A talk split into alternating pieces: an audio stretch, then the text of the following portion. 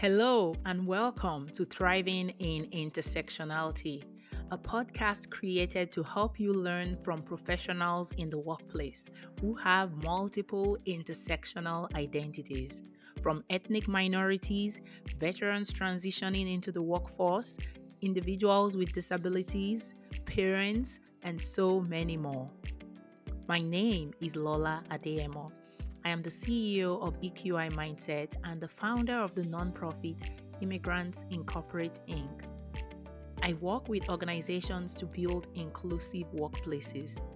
This podcast was built to amplify the voices of leaders and immigrants in the corporate workplace and to give insights and guidance so people can move past their barriers and advance in their professional careers. Through interviews and solo episodes, I'm going to examine this global world of work. I know that you can learn a thing or two from my guests who have a range of experiences and stories to share.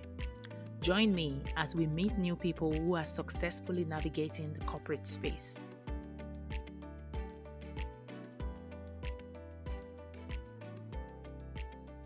Welcome to another episode of the Thriving in Intersectionality podcast.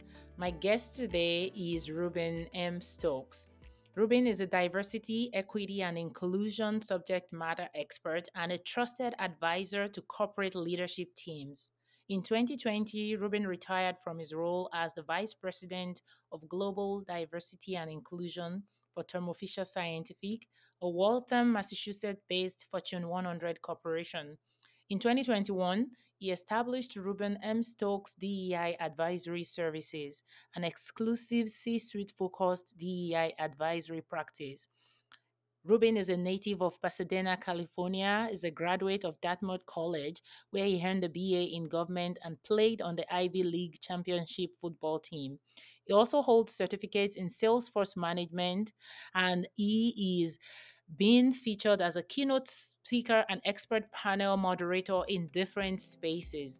As a DEI practitioner with over 30 years of experience, Mr. Stokes is a frequent speaker and advisor celebrated for his ability to simply and easily communicate complex issues surrounding the increasing breadth and bottom line impact of DEI.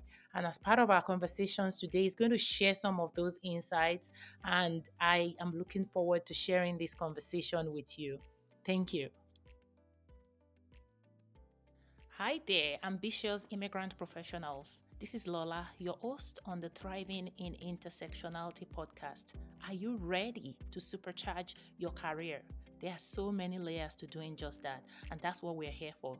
Join our membership platform today for game changing career coaching, expert resources and guidance, and get responses in real time to some of the issues and questions that you're going through in the workplace right now. We're not just breaking barriers, we're building bridges to advancement and career success. Visit immigrantsincorporate.org slash membership to sign up today and let's take your career to new heights. Join the membership platform today. Visit immigrantsincorporate.org slash membership.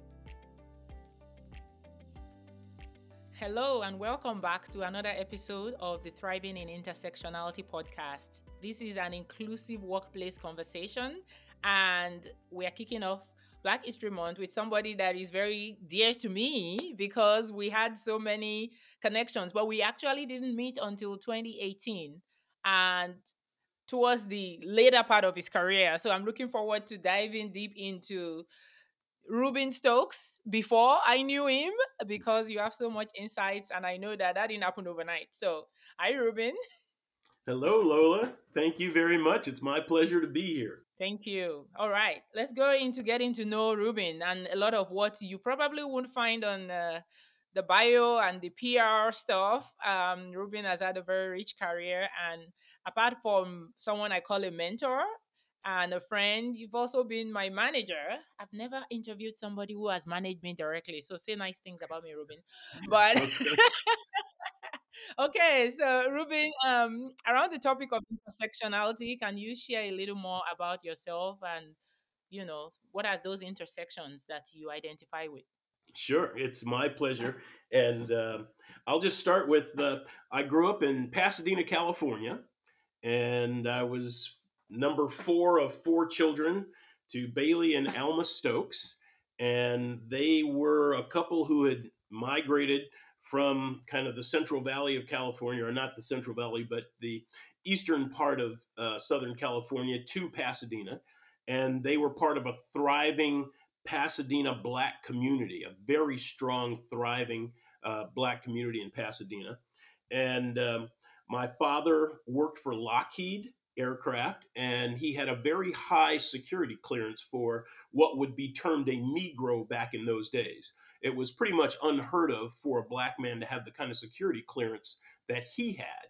He actually um, worked at Skunk Works. This is the Lockheed um, test area where they test and build uh, special secret military aircraft for the United States Air Force and other uh, parts of the U.S. military.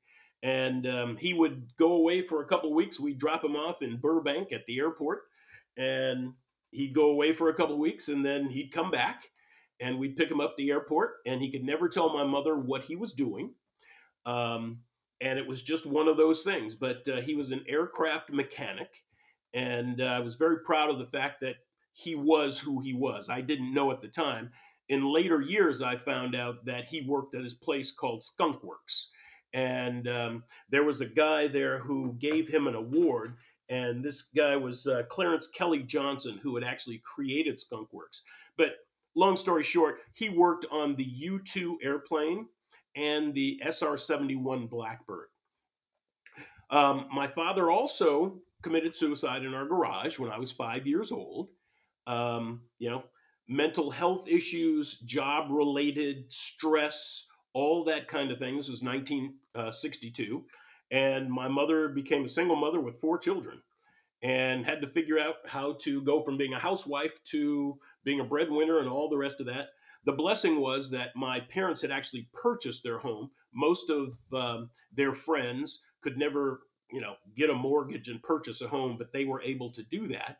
And so I stayed in a very stable home all through my uh, my early years. Uh, my mother is tenacious. She is um, she is someone who was very involved in the civil rights movement way back when in Pasadena.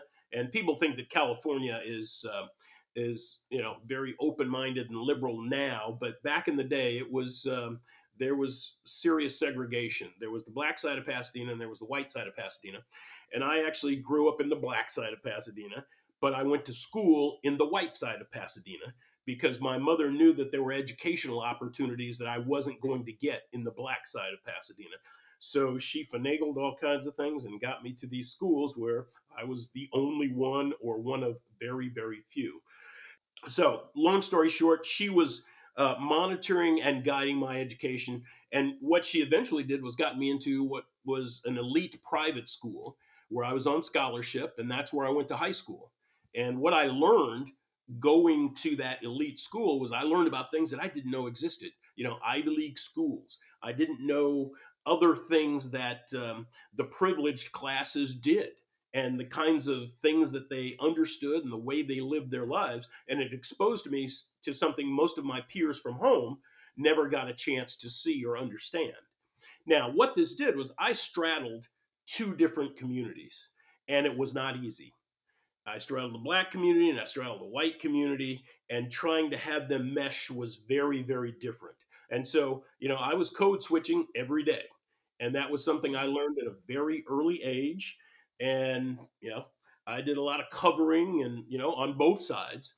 And it was uh, it was a challenge, but I think that that really enabled me to be the person I am today. So long story short, grew up uh, in Pasadena, lived in those two worlds, never really fully a part of either one, but lived in both.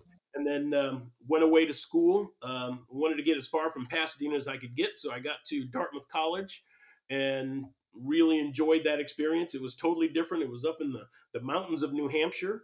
Uh, ended up playing football there. Enjoyed it. Was a government major.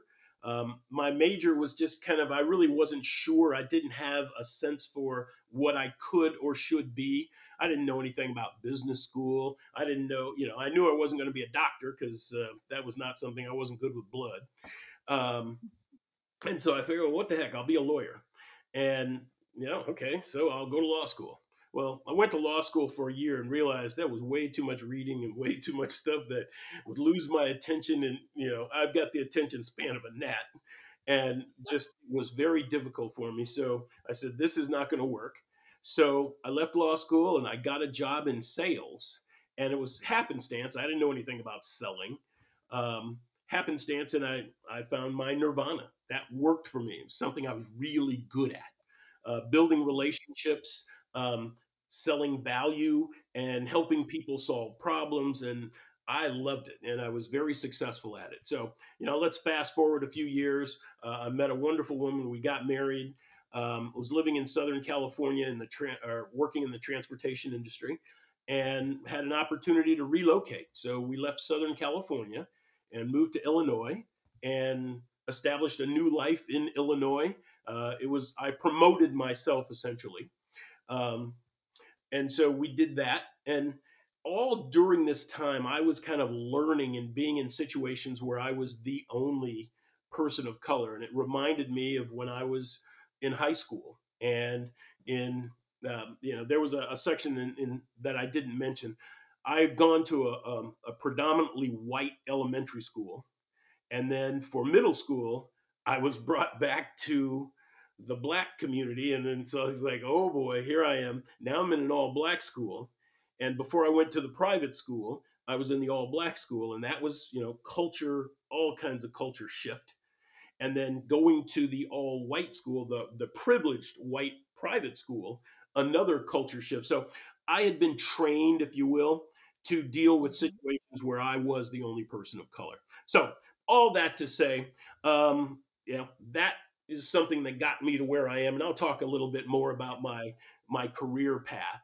No, I, I love it because I think I think that context is important because you keep talking about, you know, you went into you grew up navigating different worlds even as a child and and I think even talking about finding sales and finding what you love because you already raised and loved and thrived in that environment and you're able to bring that to the workplace. So it's you know i'm understanding a little bit about how you are the way you are. You're a natural at this.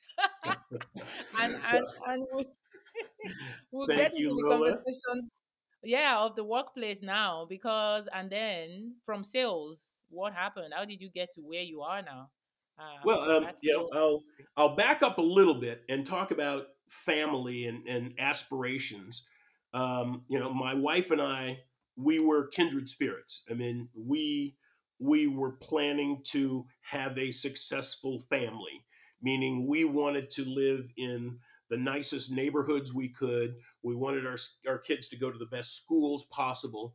And so, you know, we both worked hard. I worked hard professionally uh, outside of the home, and she worked hard professionally inside of the home. And so she was just a, tremendous manager of our children and guiding them and making sure that they were getting the educational opportunities they needed, were being involved in organizations and things like that that were beneficial to them. And she was an expert at that. So, you know, once again, symbiotic relationship, it all worked and worked very, very well. Now, moving on to um, where my career started, my career really kind of started when I got into sales. That was um, that was the eye opener for me. Um, I liked the fact that you could measure my performance with hard data. You could see the numbers. What did Ruben produce? What did Ruben's teams produce? And that was something that was extremely important to me. I wanted to be able to measure and compare myself. Um, I was highly competitive. I was a college football player, so I was an athlete. And, you know, once again, winning was important to me. And I was also um, finding myself in the sales arena as the only black person around. And so there were presumptions that a lot of people had. Well, he's here because of, or this is something where they needed one of these. And they go, oh, no, no, no, no, no, no. This is our highest producer. This is Ruben Stokes. He is our higher, highest producer. And it's based on hard work and dedication. And I'll give you an example of that. When we moved to Illinois and I went to work for this company, I was a regional director. And they were a little concerned because they were going to put me in a territory that ooh, was kind of potentially racist. You know, right? Okay, right. You know, that's nothing new to me. And the territory was Texas, Oklahoma, Nebraska, Nebraska, Kansas, and Colorado. So my peers all lived in Illinois, and they would talk to their constituents on the phone. I determined that in order for me to be successful, I've got to be in the territory. So I would leave on Monday mornings and I'd be gone, or Sunday nights even. I'd be gone until Friday night. And I would be in the territory, pressing the flesh, meeting with um, our licensees, they're like franchisees, and meeting with their customers. And so I was out there in the field, living in hotels and living on airplanes and all that kind of thing. And my peers were living on the phone. They were talking to their franchisees and, and those customers when they even spoke to the customers on the phone. And so I was distinguishing myself that way because nobody could outwork me. And again, I was the only black.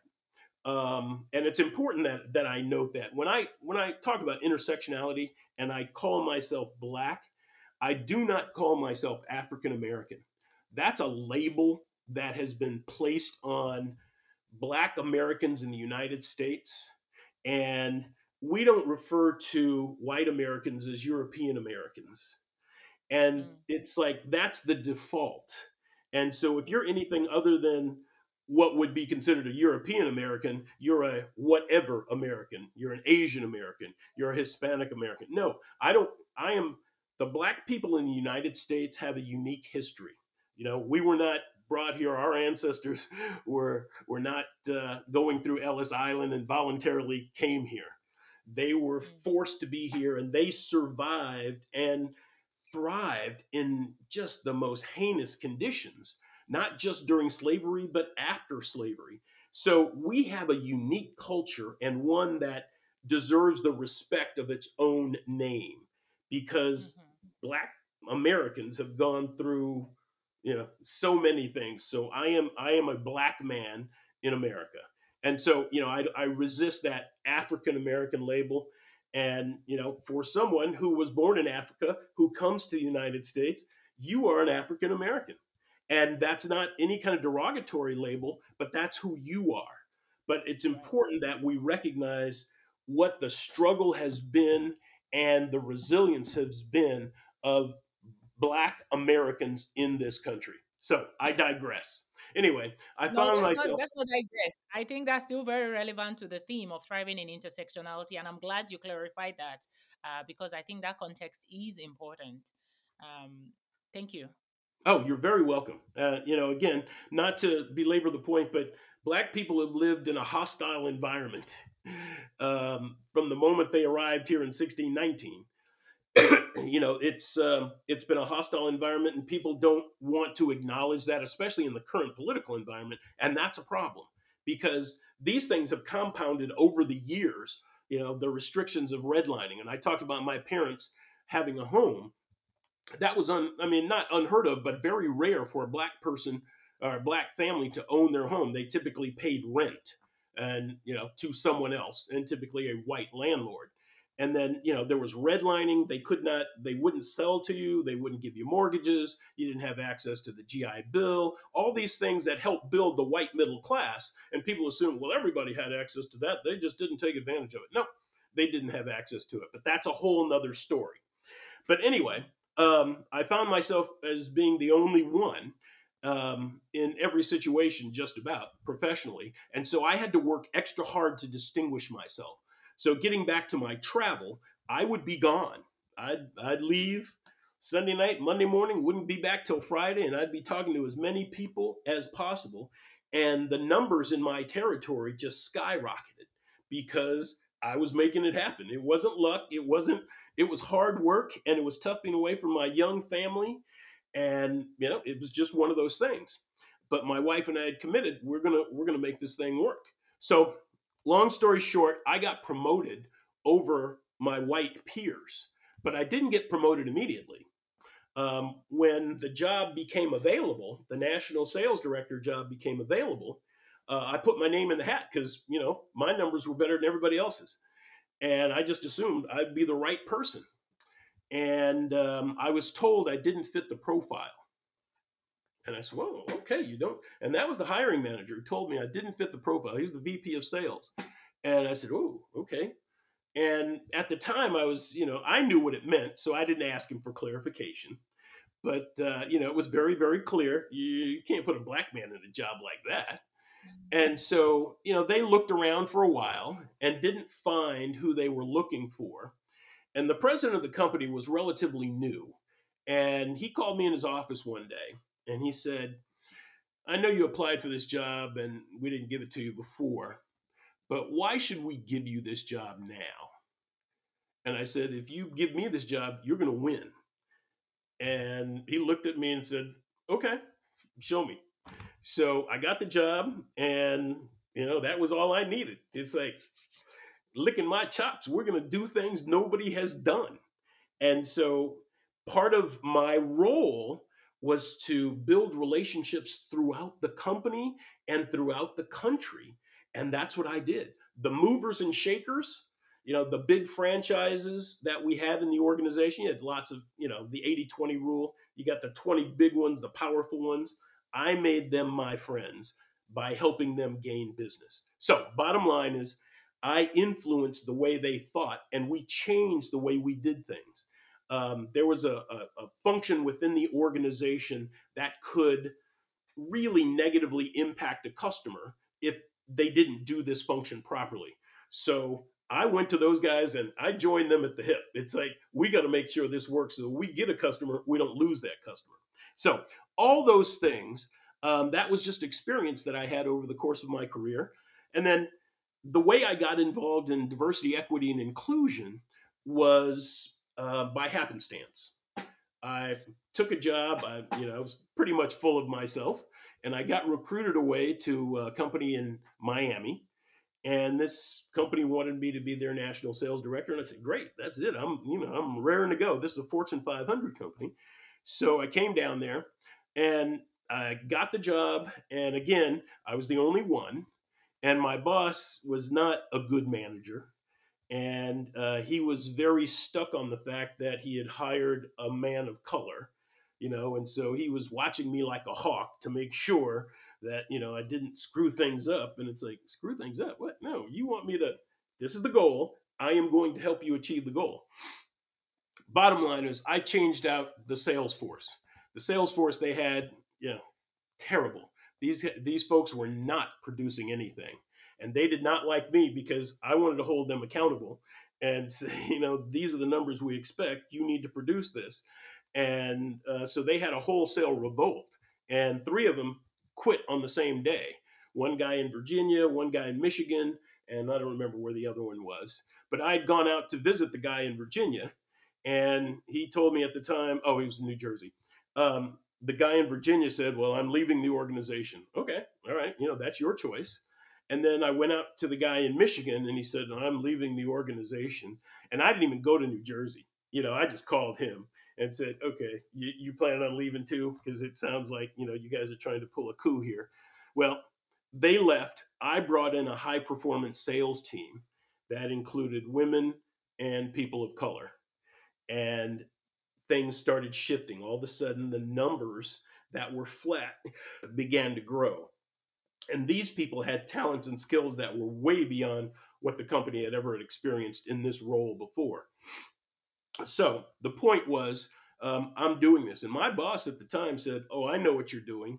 You're just hiring the brothers. And it's like, Oh, man. Is that what that's what you you see the numbers? Is that what you think? So anyway, they didn't really like me. I didn't really like them. I wasn't being appreciated. So my previous company said, well, come on back.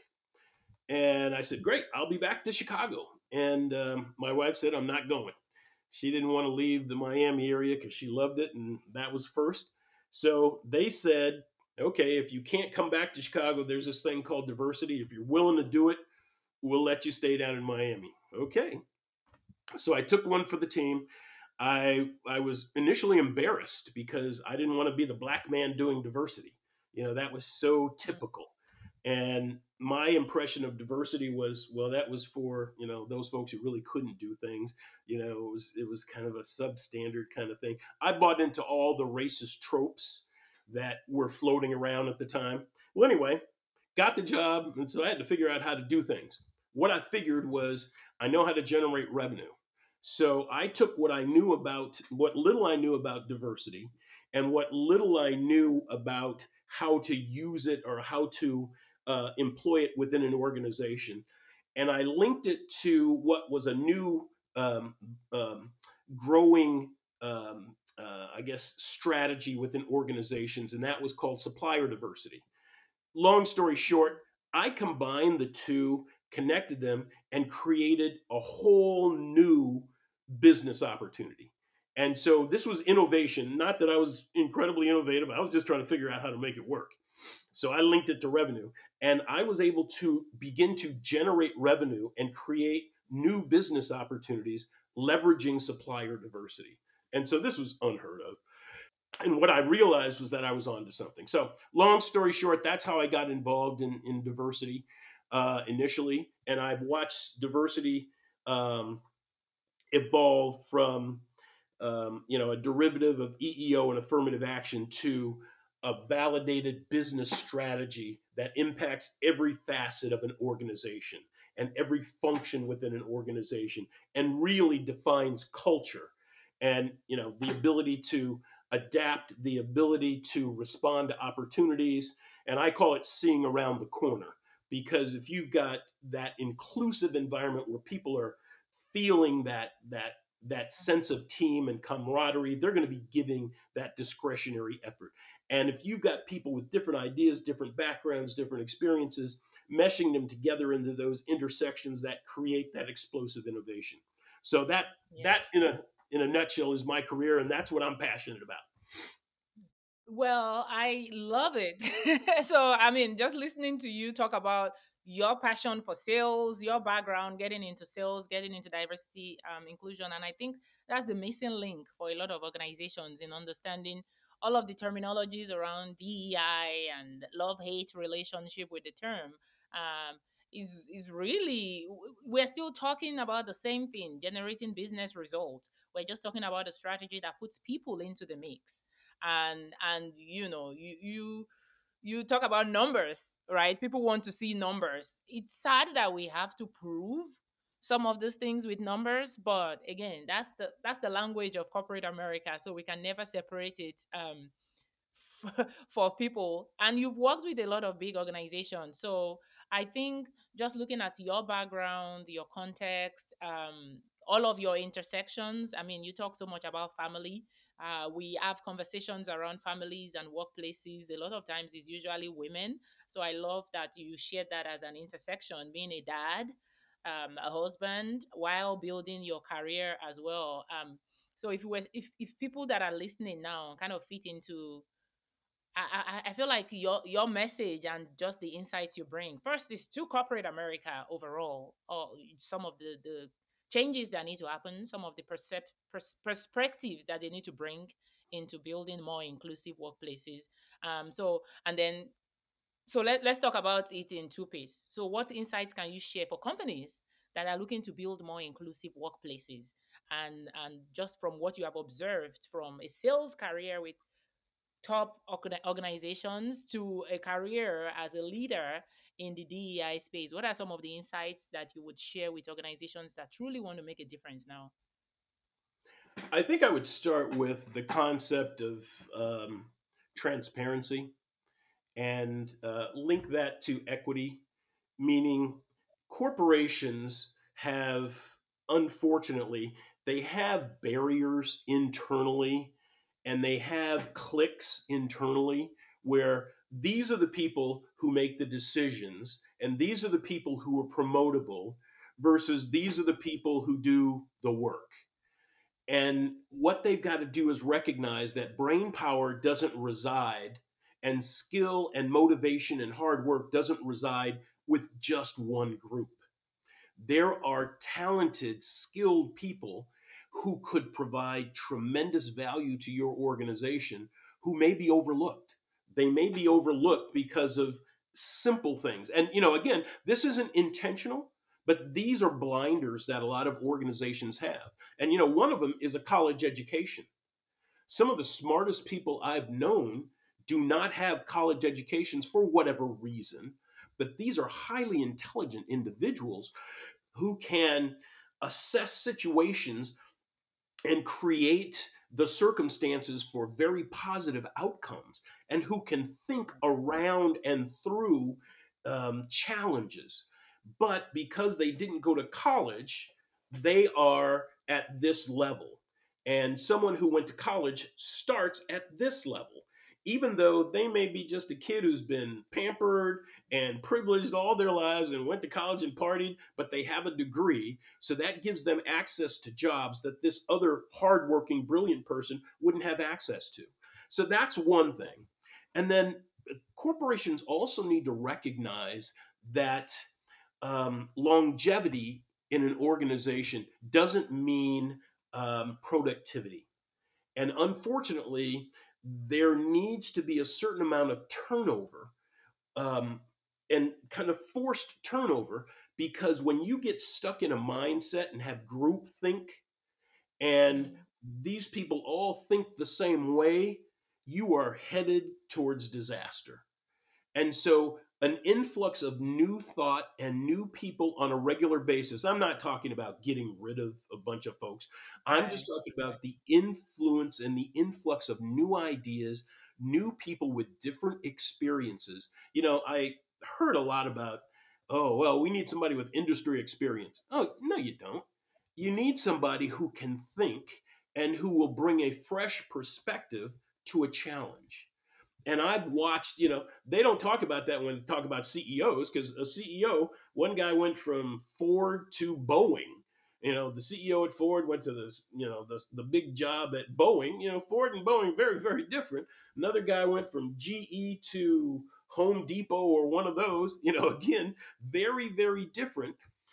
And they're allowed to do that. But with, you know, at the lower levels, that's where you need the influx of new ideas. And then another thing that they need to do is they need to listen to the people who do the work. The people who do the work, listen to them. And if you don't do that, if you've got nothing but high powered MBAs making all the decisions and they're insulated from what's really happening in the real world and all they're seeing are numbers, um, you are not going to understand what what's going on out there. Your products are going to become obsolete and somebody's going to eat your lunch. And so the point on all this is you need to constantly add, infuse knowledge, experience that you don't have. And you have to respect that knowledge and experience. So, you know, you may have those people who have the agility internally, and that's great, but you also need the influx from outside, uh, the influence. Yeah. Yeah, no, I and I think you talking about CEOs now. I was just thinking about you're right. I don't think there's an industry barrier when we are talking about leaders crossing over because people see the value at that level that what we need is for you to help us deliver a different kind of result similar to what you've done um, but you talk about barriers to entry um, yeah thank you so much for those three areas i think those are great um, for organizations and i'm glad we got a chance to capture that uh, from you. Uh, but then also talking about early to mid career employees and mm-hmm. the people working in these spaces. Uh, we know that change from the top, change within organizations take forever. I mean, we have a long way to go. we have to keep speaking and talking about these things.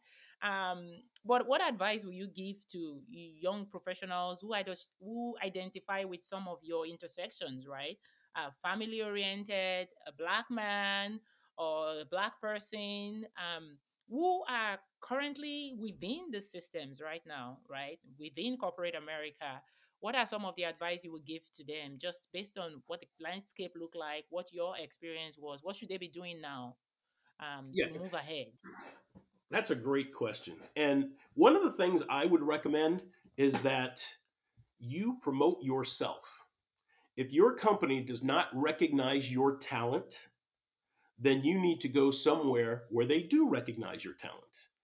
And my experience was I was in situations where people did not recognize my talent. I mean, I thought it was pretty clear that I should be promoted after a, you know, after certain milestones and accomplishments, but they didn't for whatever reason. Maybe I wasn't in the in crowd, maybe I didn't fit the profile. Whatever the reason, if they won't do it, you do it yourself. And there are plenty of companies out there. You take your talents somewhere else. And you don't have to stay within that industry. I've been involved in all kinds of industries. You can take your talents to another industry if you have transferable skills, and you likely do. You go somewhere else. And don't be afraid to make those kinds of moves because I see a lot of people who are frozen in place. It's they don't really respect me and I don't get the recognition that I deserve, but I'm afraid to move. No, you move. You go find yourself a new gig and you find yourself a place where you can learn new things and be successful. And so I call it promoting yourself. If they don't promote you, you promote yourself with a new job. And don't be afraid to relocate. Now, that's a little different from um, the way it was when I was, was, was younger in my career, earlier in my career. Uh, there, if a company told you to relocate, you just did it. You didn't question it. Um, but that was one of the most exciting and interesting things for me, and you know, broadening was to go someplace different. And you know, depends on your family circumstances, and I understand all that. And now with remote work, there's there's all kinds of different things. But um, yeah, don't be afraid to try something new. And you know, you can take a break. You can take a break in your career. You know, it's like I've decided I'm going to take the next six months. And, you know, once again, providing, of course, you have the resources to do it. Take the next six months and think about where I want to go and what I want to do. And, you know, what are my skill sets? What do I need to work on? And then continuous learning. Learn some new things. And they, they don't have to be directly job related but they should be related to understanding the dynamics of, of groups and people and you know the environment around you. So i would you know i would encourage you to do that. And then join some clubs and associations where you meet different kinds of people from different industries.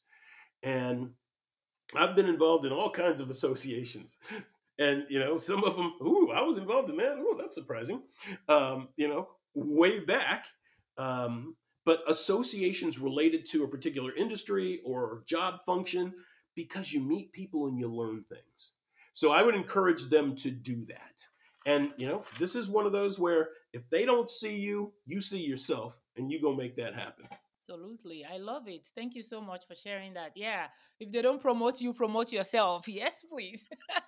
Yep. And and um and part of part of that experience also is the manager experience because um you know what kind of not just the company uh because i work a lot with employee resource groups one of the things that i hear people struggle with okay my organization might mean it but my experience with my team and my manager is not is not good right so you know we've all heard the saying people don't leave good jobs or they leave bad bosses or something like that. It's really about yeah. who is um, working with you. But I remember a conversation with you, which I'm going to bring here because it was so important to me as a new hire on your team when I found out I was pregnant and I had to tell you. For some reason, I was scared.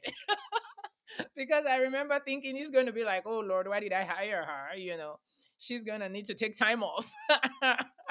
and I remember um, that conversation because it kind of stuck with me because you just stopped. I was coming in prepared to give you a backup plan for my maternity like hey i'm pregnant but don't worry about it you know i'm going to work until the end and i'm going to only take this much time off and don't worry about the work the work will get done and i remembered you saying hey just pause congratulations you know like I, like forcing me to pause and celebrate, like, hey, you're giving me good news. You know, just pause and celebrate everything we work at. And we didn't end up talking about my schedule for months because you just ended up asking me questions about my family. and that's that that that engagement, that conversation stuck with me because I had not had a manager conversation that was that productive. And that was my third child. And I had been working in corporate America. Um, I always felt like I had to go into a conversation with, okay, talk about the work, talk about the work. The notification about you having a child means that you are going to be overlooked for things. So, um, can you share a little bit for people that have you know all of these intersections and all of these struggles and maybe a manager experience that is not so positive yeah and you know you don't get to choose your manager you do not yeah. get to choose your manager you don't know what's going on in their personal life you don't know what's going on in their career um, and unfortunately we don't do a lot of manager training and how to really um, connect with subordinates and interact with subordinates. And you know you've got that kind of thing the ignorance component. And then unfortunately you've also got the very negative manager those people who are just mean and who have their own issues and have their own biases. And i've run into those situations and you know once again it's like i can't change that person what i can do is continue to work as hard as i can and keep them at arm's length if possible and try and accomplish the objectives I've set out for myself. And that is something I'm going to work at, but it, it's very, very tiring to keep them at arm's length and to deal with, and you know, the slights, um, the microaggressions, the negativity that somebody like that will bring to the table. That's it's very taxing. It's very tiring, and in, when you're in a situation like that and you've given it your best and you don't see that situation changing, my recommendation is you need to change the environment. You need to leave because that person is not going to change. You know, the likelihood that they're going to be swapped out with somebody else is unlikely. And you're going to find yourself in a negative situation that begins to affect the way you see yourself, which is terrible. That should never happen. You should always see yourself from a very positive light. And then um, it, it begins to impact your performance. And so as you see these things, that's when it's time to leave and you know find another role within the organization and i've done that also um, at one company uh, i really detested my manager i thought this person was arbitrary biased bigoted and not necessarily racially bigoted, but just bigoted about so many things and very negative. I said, Ooh, I don't want to be in this group. I want to be in that group over there where I know the leader, and the leader is making sure that, that their people are taken care of. So yeah. I created a job and I sold it internally to say, I want to go from here to here because I'm going to provide you additional value if I'm able to do this. And I actually went from a DEI leadership role in a Fortune 500 company into the sales organization of that same company. You know, I knew nothing about how to sell their particular products and services, but that's something you can learn. And I said, no, I'm going to, I sold them a bigger picture of I'm going to take what I know and I'm going to apply it over here and I'm going to generate value for you. And it was one of the best moves I ever made because I'd go home at night and I was happy. And, you know, where previously I was going home and my stomach was hurting and I was dreading Mondays and dreading the next day. And everybody runs into those kind of managers, but you figure out a way to get out from under them. So, and that's that would be my recommendation. That's that's great. I love it because I think um I think that was important to bring out about manager experience and knowing when to move and and when to stay frozen in place because we started off this conversation by speaking to people that kind of feel like, oh, I don't have a choice. I, I just gotta stay. That you have to know when to move and you have to know when to move companies and managers, right? Mm-hmm. So different experiences. But thank you so much for all of these. Um, is there anything else you want to add as sort of like a wisdom from your wealth of experience, insights to share before we wrap up what could easily be another hour long conversation? Okay. Yeah. Um, you know, we just kind of the the last piece on managers. I've also had some managers that I am still very close to. These are people who were God sends in my life, who were just phenomenal managers, and I grew under them. I learned, I saw, I grew, and I understood how, if I was in that position, how I would want to interact with someone else, someone who was subordinate to me.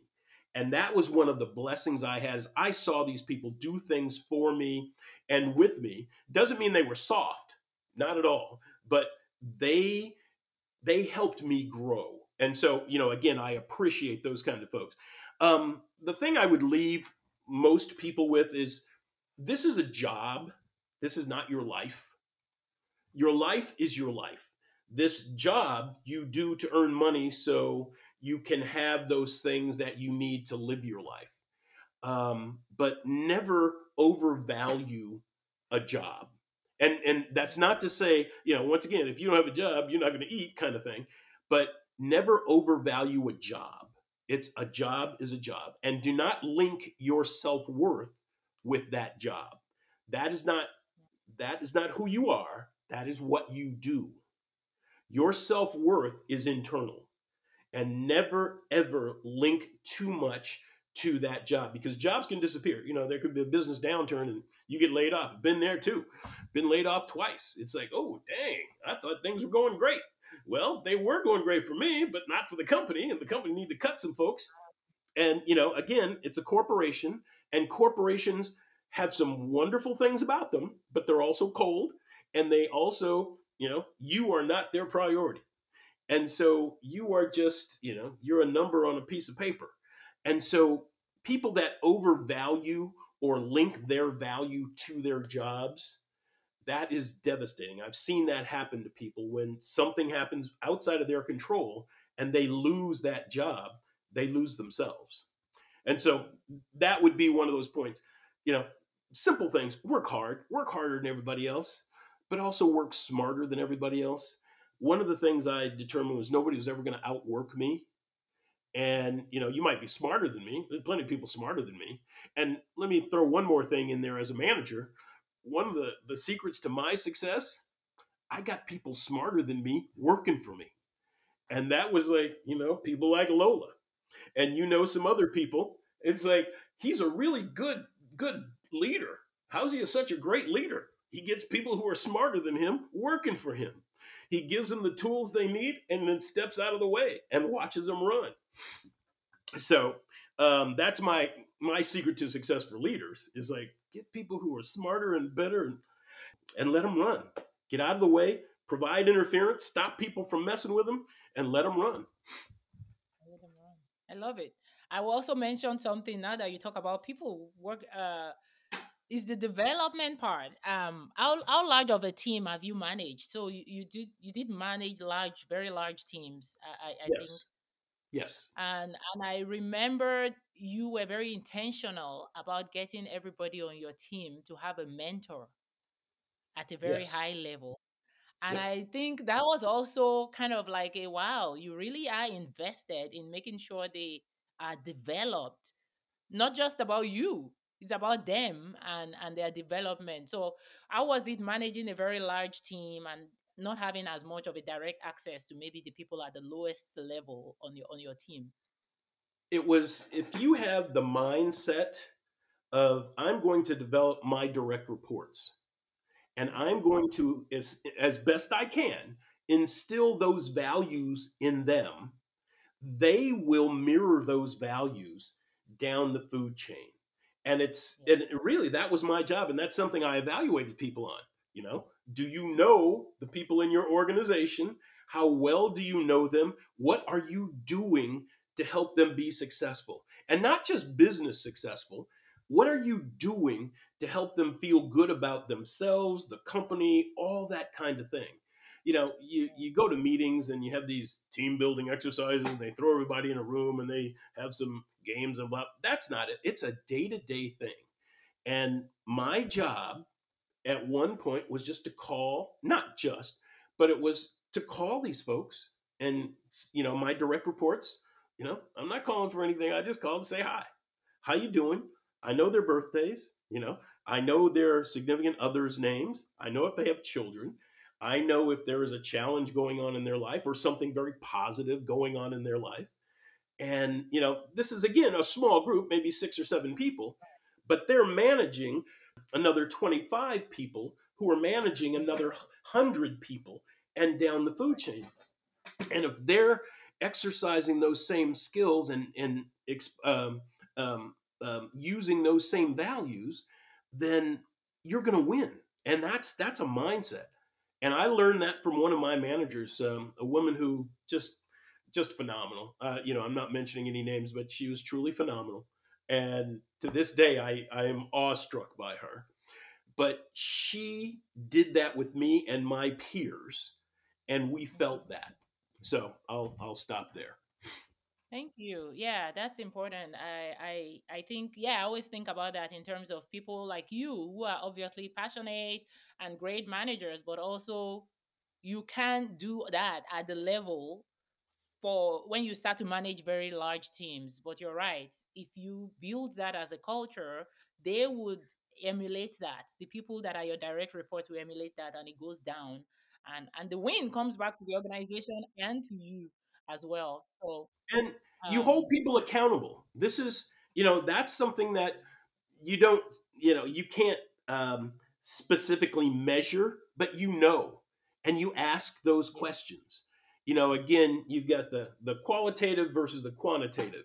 The quantitative that's going to take care of itself. You you know what the numbers are, but the qualitative stuff that's that's personal relationships, and that's yeah. that's building those bonds. So.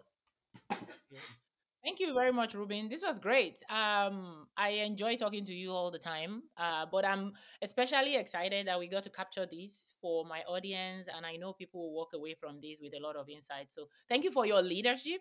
Thank you for your advocacy.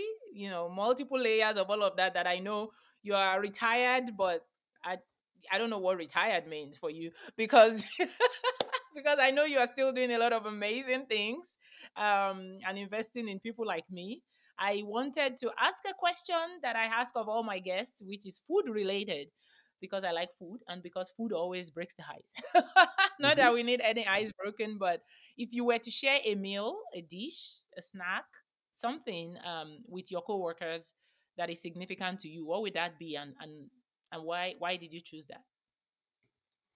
I think um, I would choose Mexican food because that is something that I had when I was growing up. We had, you know, our home version of it. I grew up in Southern oh. California. And if you want some of the finest Mexican food in the country, it's in Southern California. And, you know, I've seen a lot of uh, phonies outside of Southern California with this fake kind of stuff. And you know it for sure you know the folks in Texas might disagree, but I would because that was that has happy memories for me. And we'd have tacos at home, and you know, once again, that's a very basic Mexican food, and I don't mean to denigrate by any means. What I'm saying is that was something that was happy for me, and that was mm. food. And we talk about it, yeah. You know, would you put pork in? Would you put beef in? And you know, you could have enchiladas to go with that, and it was just something that brought me joy and, you know, my mother was not a chef, but she was a good enough cook so that it was happy for me. And that was something that I enjoyed. My wife and I enjoyed sharing that. And we would have that at home. And she, again, Southern California, she had other knowledge of, of various Mexican food dishes. And so, yeah, that's what I would choose. Thank you. Thank you so much for sharing that. I, I think I would not have expected that, but it's kind of why I love this question because you never know what direction people will take it to, and and just talking about what I meant to you, you know, in terms of I chose this because this is the kind of memories it evokes. Just also speaks to experiences when we talk about people and situations and the experiences we have. It shapes us. So. Thank you for being a guest on the Thriving in Intersectionality podcast. I am looking forward to uh, sharing this episode and happy Black History Month to you for 2024. Thank you very much. Happy Black History Thank Month you. to everyone. Take care. Yes. Thank you.